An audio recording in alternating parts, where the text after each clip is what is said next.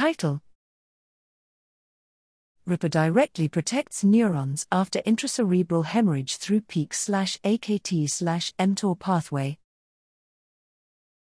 Abstract Intracerebral hemorrhage, ICH, is an acute cerebrovascular disease with high disability and mortality rates.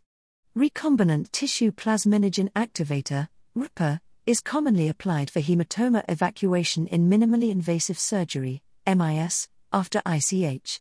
However, RIPA may contact directly with brain tissue during MIS procedure, which makes it necessary to discuss the safety of RIPA.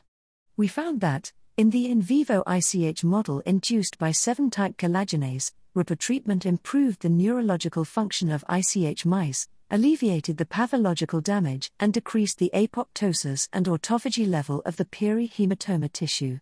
In the in vitro model of ICH induced by hemin, the administration of RIPA down regulated neuronal apoptosis, autophagy, and endoplasmic reticulum stress of neurons. Transcriptome sequencing analysis showed that RIPA treatment upregulated the peak AKT mTOR pathway in neurons, and peak inhibitor, LY 294002, can reverse the protective effects of RIPA in inhibiting excessive apoptosis, autophagy, and ER stress. Epidermal growth factor receptor inhibitor, AG1487, reversed the effect of RIPA on peak AKT mTOR pathway, which might indicate that the EGF domain played an important role in the activation of peak AKT mTOR pathway.